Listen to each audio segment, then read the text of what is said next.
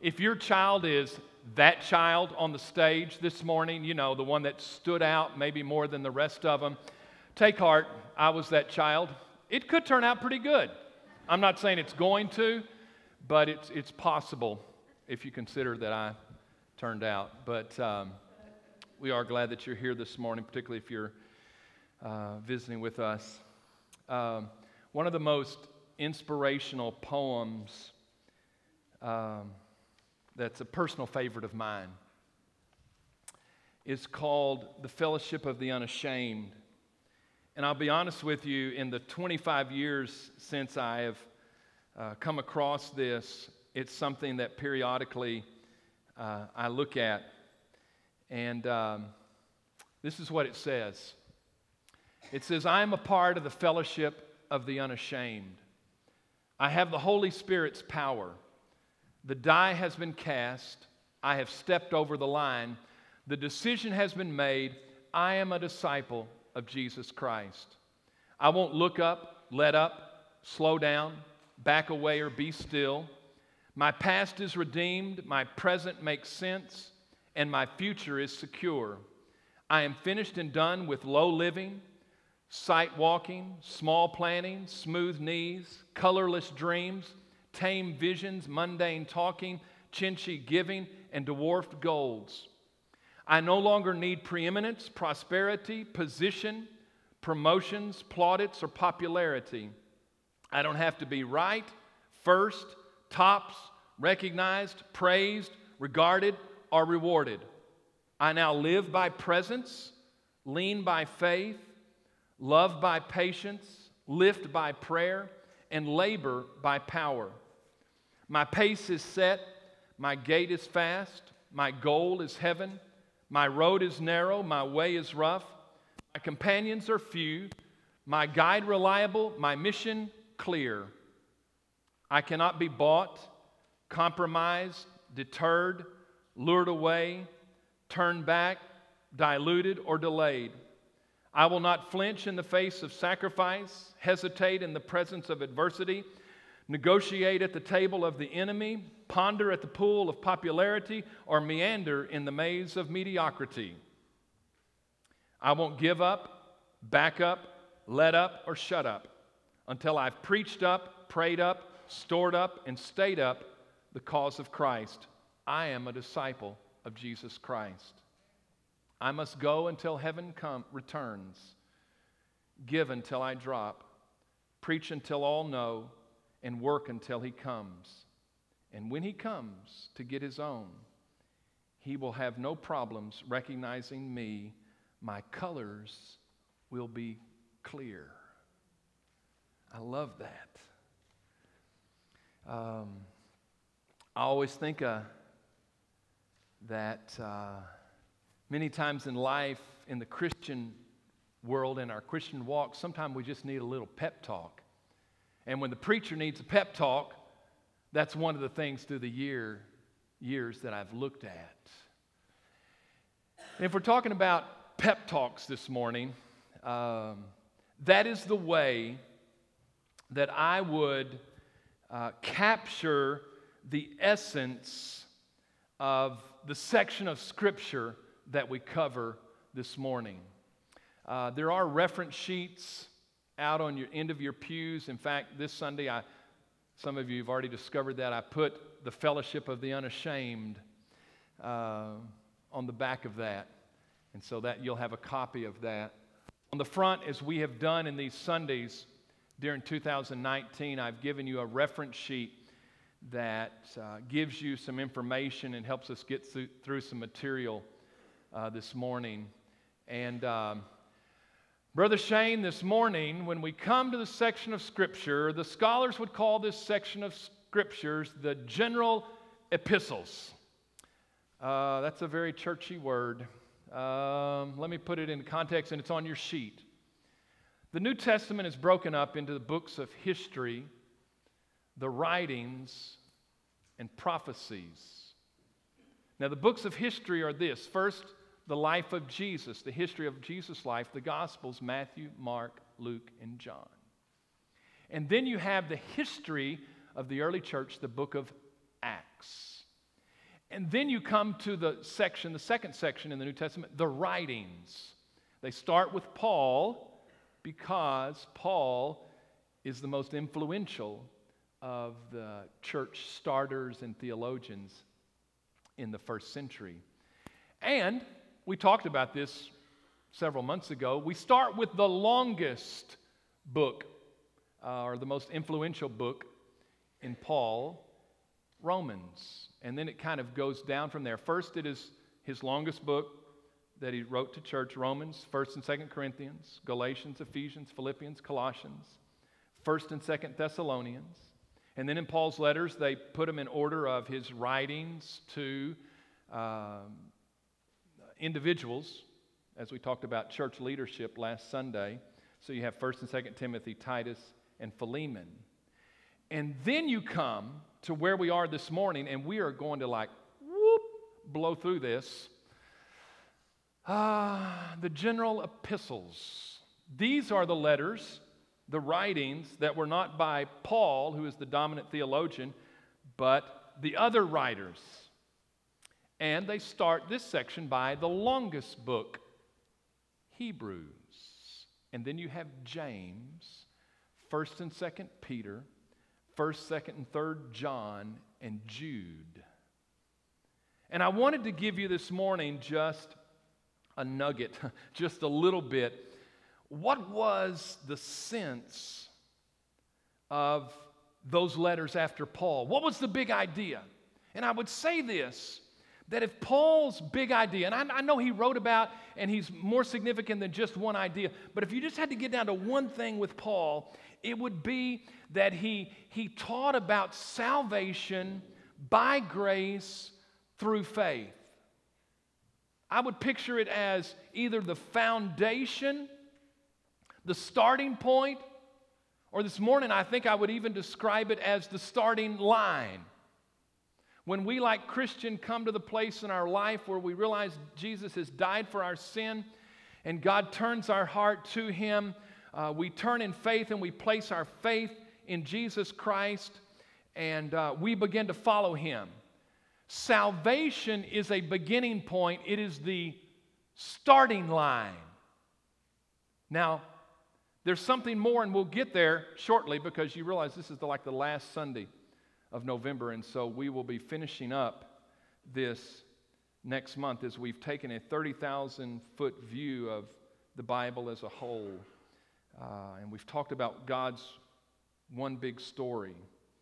Uh, and it is the story of redemption, of how God, when we rebelled and we decided to live apart from God, that God began to redeem himself, uh, us back to himself. And so, man, you just have this, this big idea in Paul of salvation by grace through faith. Here it is. When we come to those books, Hebrews, James, 1st and 2nd Peter, that's our slice this morning. There is, Brother Gary, an admonition, because apparently my role from our Sunday school lesson this morning is to admonish you. Um, there's, there were probably other things said in life groups that don't need to be repeated, but Brother Gary confessed all of y'all's sins that were in his particular group this morning. Something about admonish and monster, admonister. It's, but anyhow, anyhow, I'm not, you know, I don't take that personal. Anyhow.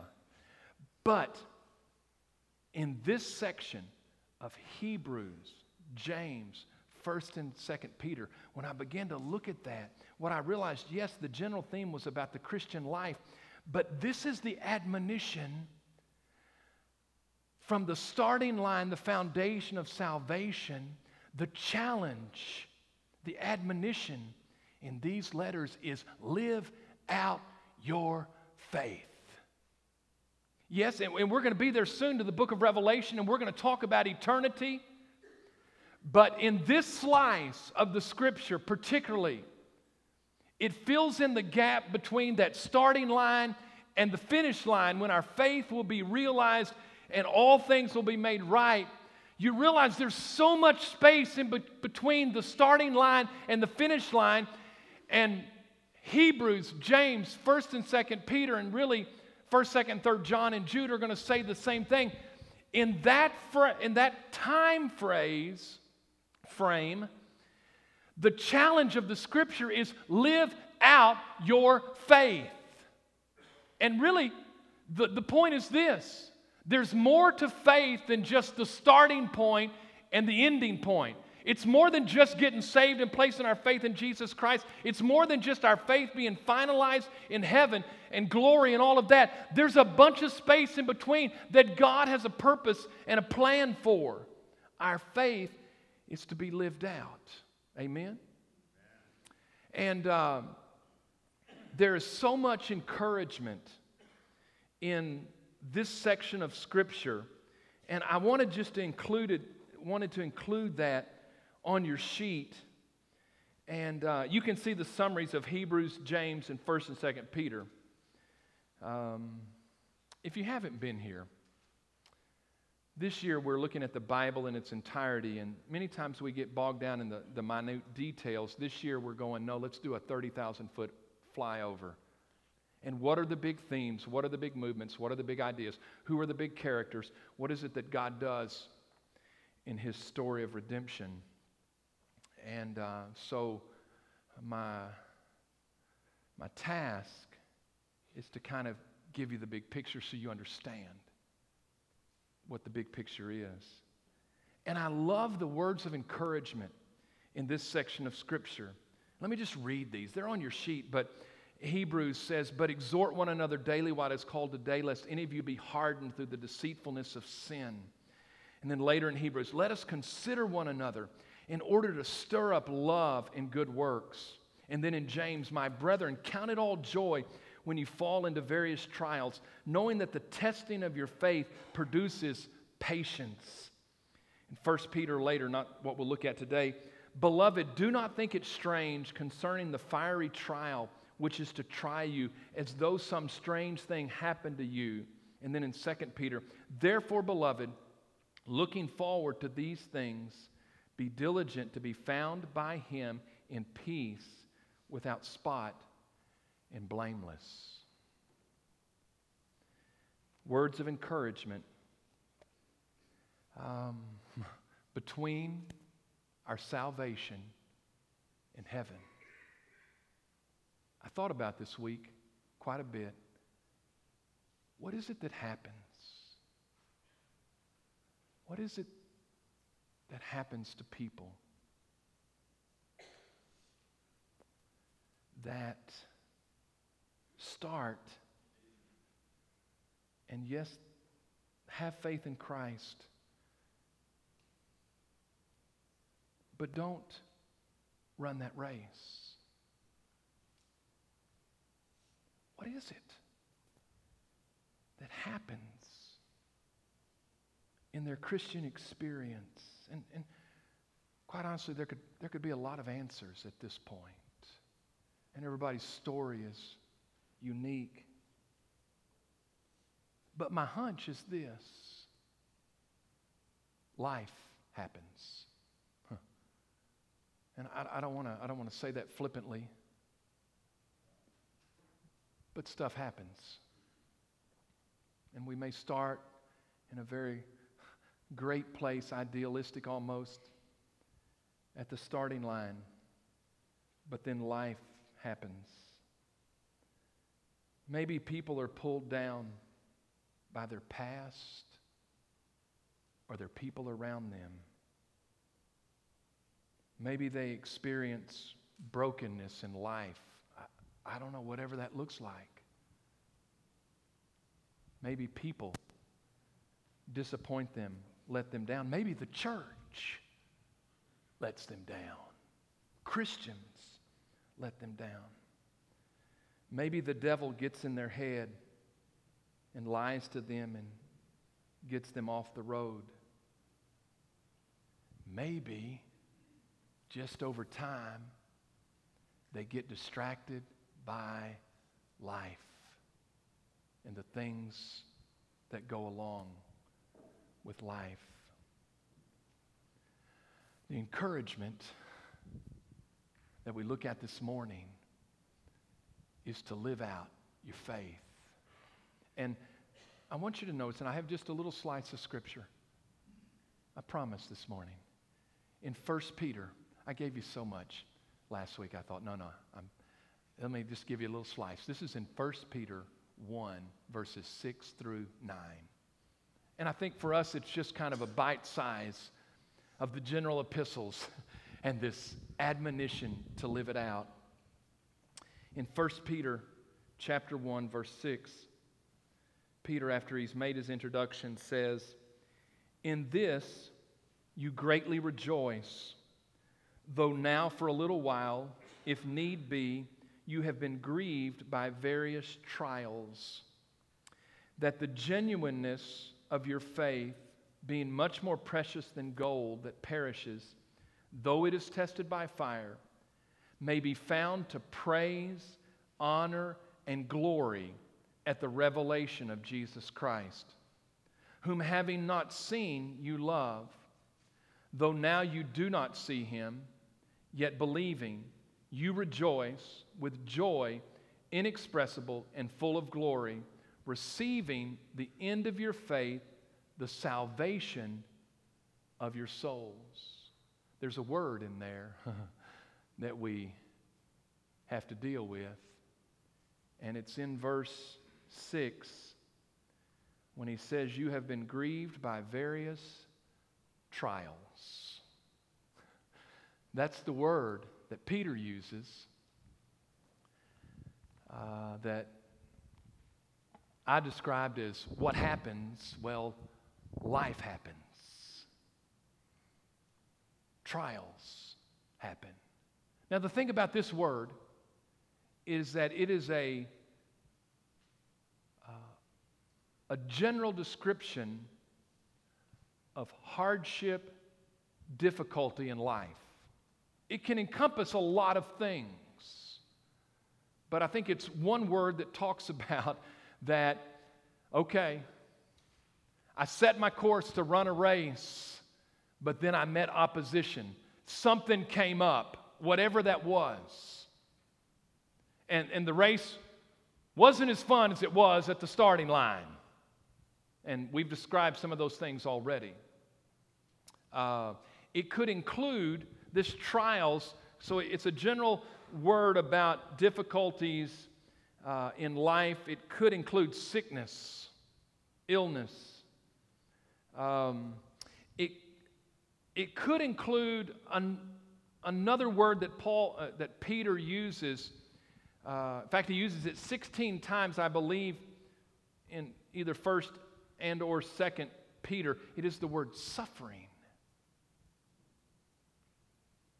And that word suffering denotes, uh, and it, it's, it's a very prominent theme throughout Peter's writings. It Suffering denotes uh, problems of, of any sort. It is the reality of living in a fallen and broken world. You know, because sin entered the world, that was in Genesis chapter 3, way, that was way back in January. That there's a whole domino effect of what happens in life, and that relates to illness, broken relationships, it's people living. Uh, man, there's all kinds of wickedness. We see it on the news every day. We live in a messed up world, it's broken. And this word suffering denotes uh, that aspect of living in a broken world. But there's something else that goes further that, that Peter was really dealing with, and it is persecution. So it's not just that we live in a broken world, but once you become a follower of Jesus Christ, what you're going to discover is that the world is running the opposite direction from you. you are swimming upstream. It's not just that you're running the race, and yes, there's some Christians that are running with you, but the reality is most of the world is running against you, and what you're going to discover is opposition. It's true in Peter's day. It is the context of what he writes. You realize if, if there weren't trials that came up, Peter wouldn't have to write Hebrews, wouldn't have to be written. James wouldn't have to be written. No, because I became a follower of Jesus Christ and everything's just peachy keen. And I'm just, I'm just living out my time here, having gospel impact in the world, waiting for Jesus to take me home. Yeah, until it hits you in the face. Boom, that sounded good. It's not the world we live in. And so the reason they write is because there are trials. And the world is against you. There is suffering. There is illness. There are difficulties. Um, we live in a fallen world. The ultimate expression of that is that the world is opposed to the things of God, and we've chosen to repent of our sins and turn and to walk in a different way. What Peter teaches us here in 1 Peter is that those trials test our faith. The admonition is that we are to live out our faith. Faith has a perspective in the midst of the trials and kind of the one truth that we've got to throw out. What Peter is teaching is that trials test our faith. In fact, he uses a word picture here um, in verse 7. He says that the genuineness of your faith, being much more precious than gold that perishes, though it is tested by fire, may be found to praise, honor, and glory at the revelation of Jesus Christ. This is the mental picture, the word picture that Peter uses. Just like gold is put in a, a crucible and that is heated up to such a, a temperature that the gold melts. And what happens in the midst of that process is that when the gold melts, the impurities are separated from the, the purity of the metal. Do you understand? So you understand, get this, if you have gold with impurities in it, the only way to get the impurities out is to heat it up to an incredible temperature so that it liquefies, that the impurities might separate. It's the only way. In fact, I'm told that people that do this, you don't just do it once, but you do it repeatedly. And there's, there's more and more impurities surface. This is the picture. Peter says, Your faith, when you believed in Jesus, when you trusted Jesus as your Lord and Savior, and you trusted He's going to get you home someday. He said, between the starting line and the finish line, you just need to know that your faith is going to be put in a crucible of trials. Some of our trials look different, but we all live in a fallen world. There will be trials. Your faith, my faith, is put in a crucible. We have to decide when that heat comes on how we are going to respond. And we can respond with faith or we can respond without faith. I want to encourage you today, regardless of what your circumstances are, that if you have placed your faith in Jesus Christ, Jesus is greater than your circumstance that you pass through. And your faith in Jesus is what overcomes the world. That's, that's actually later in, uh, in 1 John 5 14. And this is what overcomes the world our faith. Jesus is greater than your circumstance. Hear that today. It doesn't matter what your circumstance is as a believer. And that your faith is what allows you the ability to overcome whatever trials come your way. Faith is a perspective, and we can respond with faith, or we can respond without faith. There's two things that I want to share of what Peter is teaching.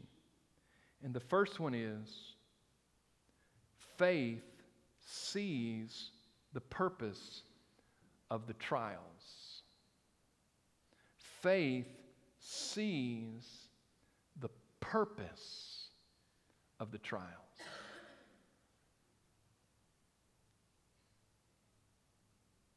God has a purpose, He has a plan. He has not forsaken us. There is a purpose for the difficulties we pass through. And there may be a number of purposes, but I know that the one purpose that he states here is that our faith might be purified. When our faith is put in the crucible and we start out our Christian journey, there are impurities. You understand? The only way those impurities can be dealt, dealt with are for us to experience the heat. It's the only way. The only way we can be purified, we can be strengthened, we can become more into the image of Christ is that if we see the purpose in the trial, and it makes all the difference. If I pass through an experience of life and I go, wait a second, why did God allow this to me? And what is this about? Then many times we respond, we look at our circumstances and we don't look at Christ. And when our eyes are fixed on, on the circumstances, then we just go, I'm done. That's it. I, I don't know why this stuff is happening to me. Or do we look at it and we say, wait a second, no, Christ is bigger than this. You understand? You will either have faith in your circumstances, that it speaks to what the meaning of life is, or you will have your faith placed in Christ and understand that there is a purpose. The crazy thing is one of the ways that you will know that you have, through faith, seen the purpose of trials he says it here it's joy. You go, wait a second.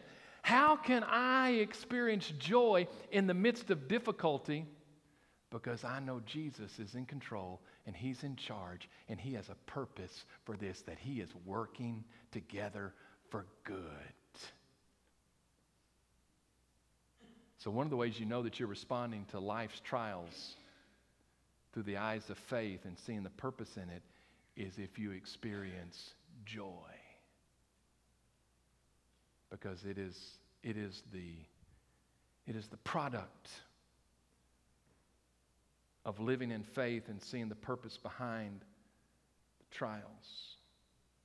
I think if we choose not to respond in faith and we see our circumstances more than we see Christ, I think many times in life what we try to do is we try to eliminate the heat we go, wait, wait a second, I don't want to be in the crucible.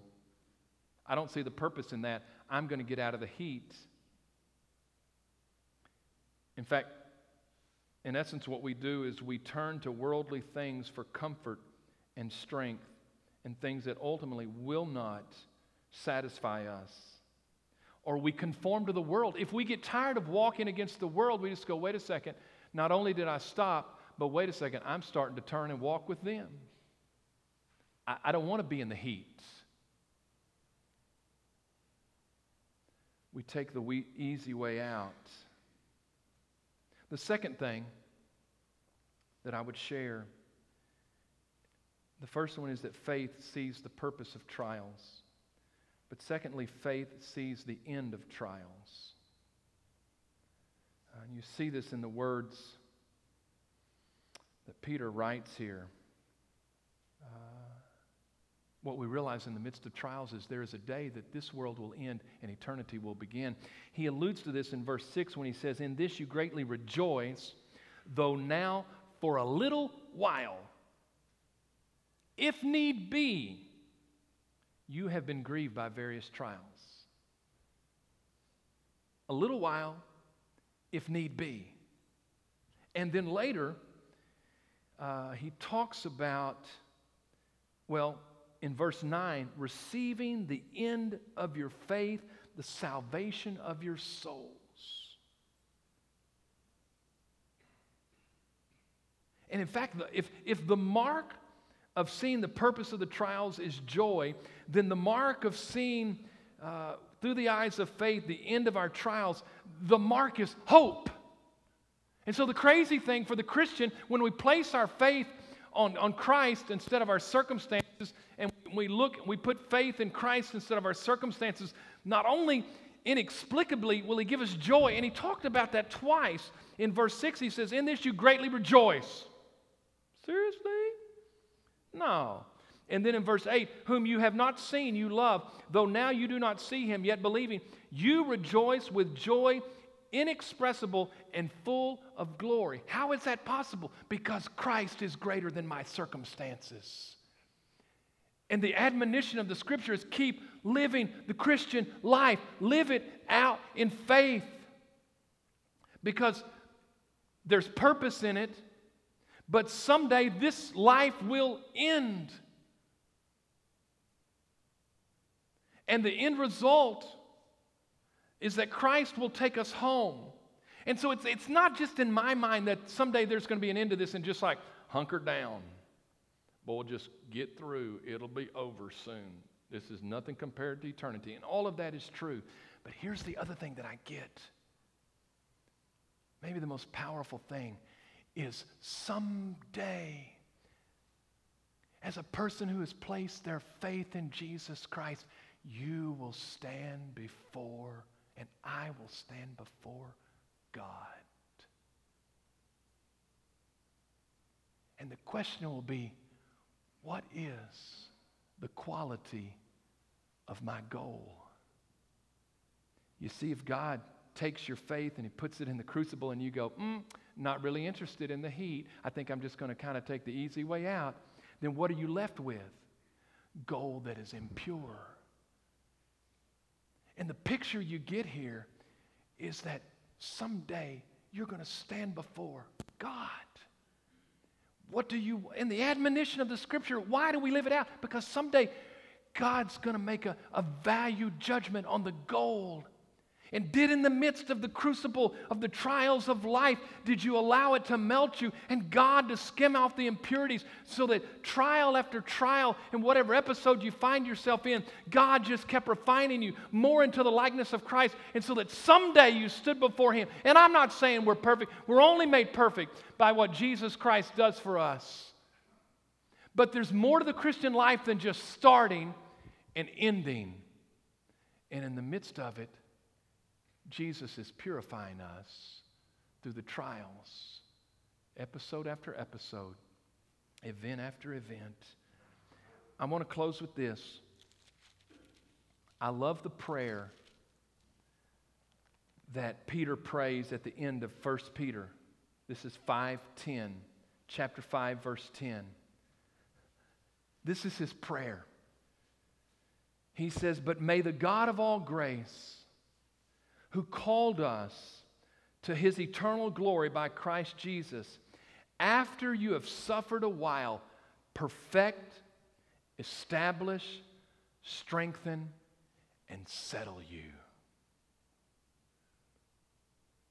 In fact, the implication of that verse is you cannot be perfected, established, strengthened, or settled unless you pass through the suffering, because suffering. Uh, purifies us into the image of Christ if we will allow our lives to stay in the crucible. So many other words of admonition in, in these letters of just stay pure, stay steadfast, be holy. All of those words, man, just stay there and continue to look to Christ in faith. So, this is my challenge to you is that if you've started the journey, don't be surprised by the fiery ordeal that has come your way as if something strange has happened to you.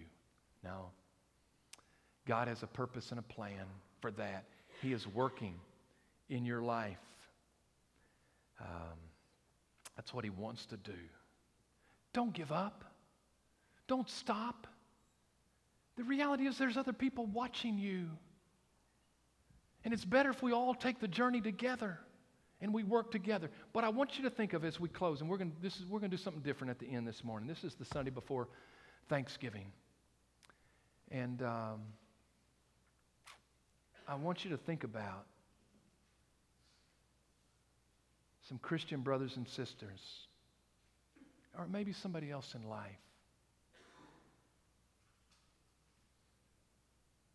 That their trials, their heat's a little bit more than yours. And I want us to pray for those people today. Uh, this is what I want us to do in just a second. We're to, we're break. This is going to be the invitation time. And Shane, oh, he's already coming. All right. Our, our worship team can come. We're going to break up into prayer clusters. And someone in your prayer cluster who feels comfortable praying, if you don't feel comfortable praying, don't pray, but I, I just want one person to pray.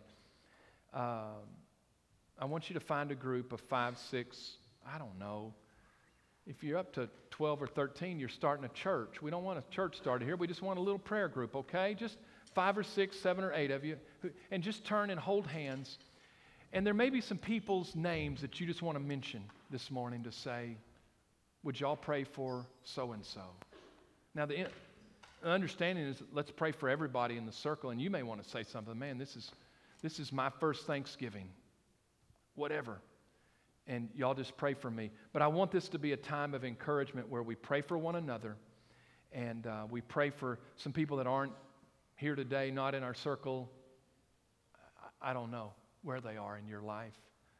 Um, but just encourage. And this is going to be our time of invitation. I'm going to be at the front, uh, and we'll kind of wait and see how it all finishes up. But if you want to come and pray with me or come to the altar, you, you're welcome to do that. This is going to kind of be a free time.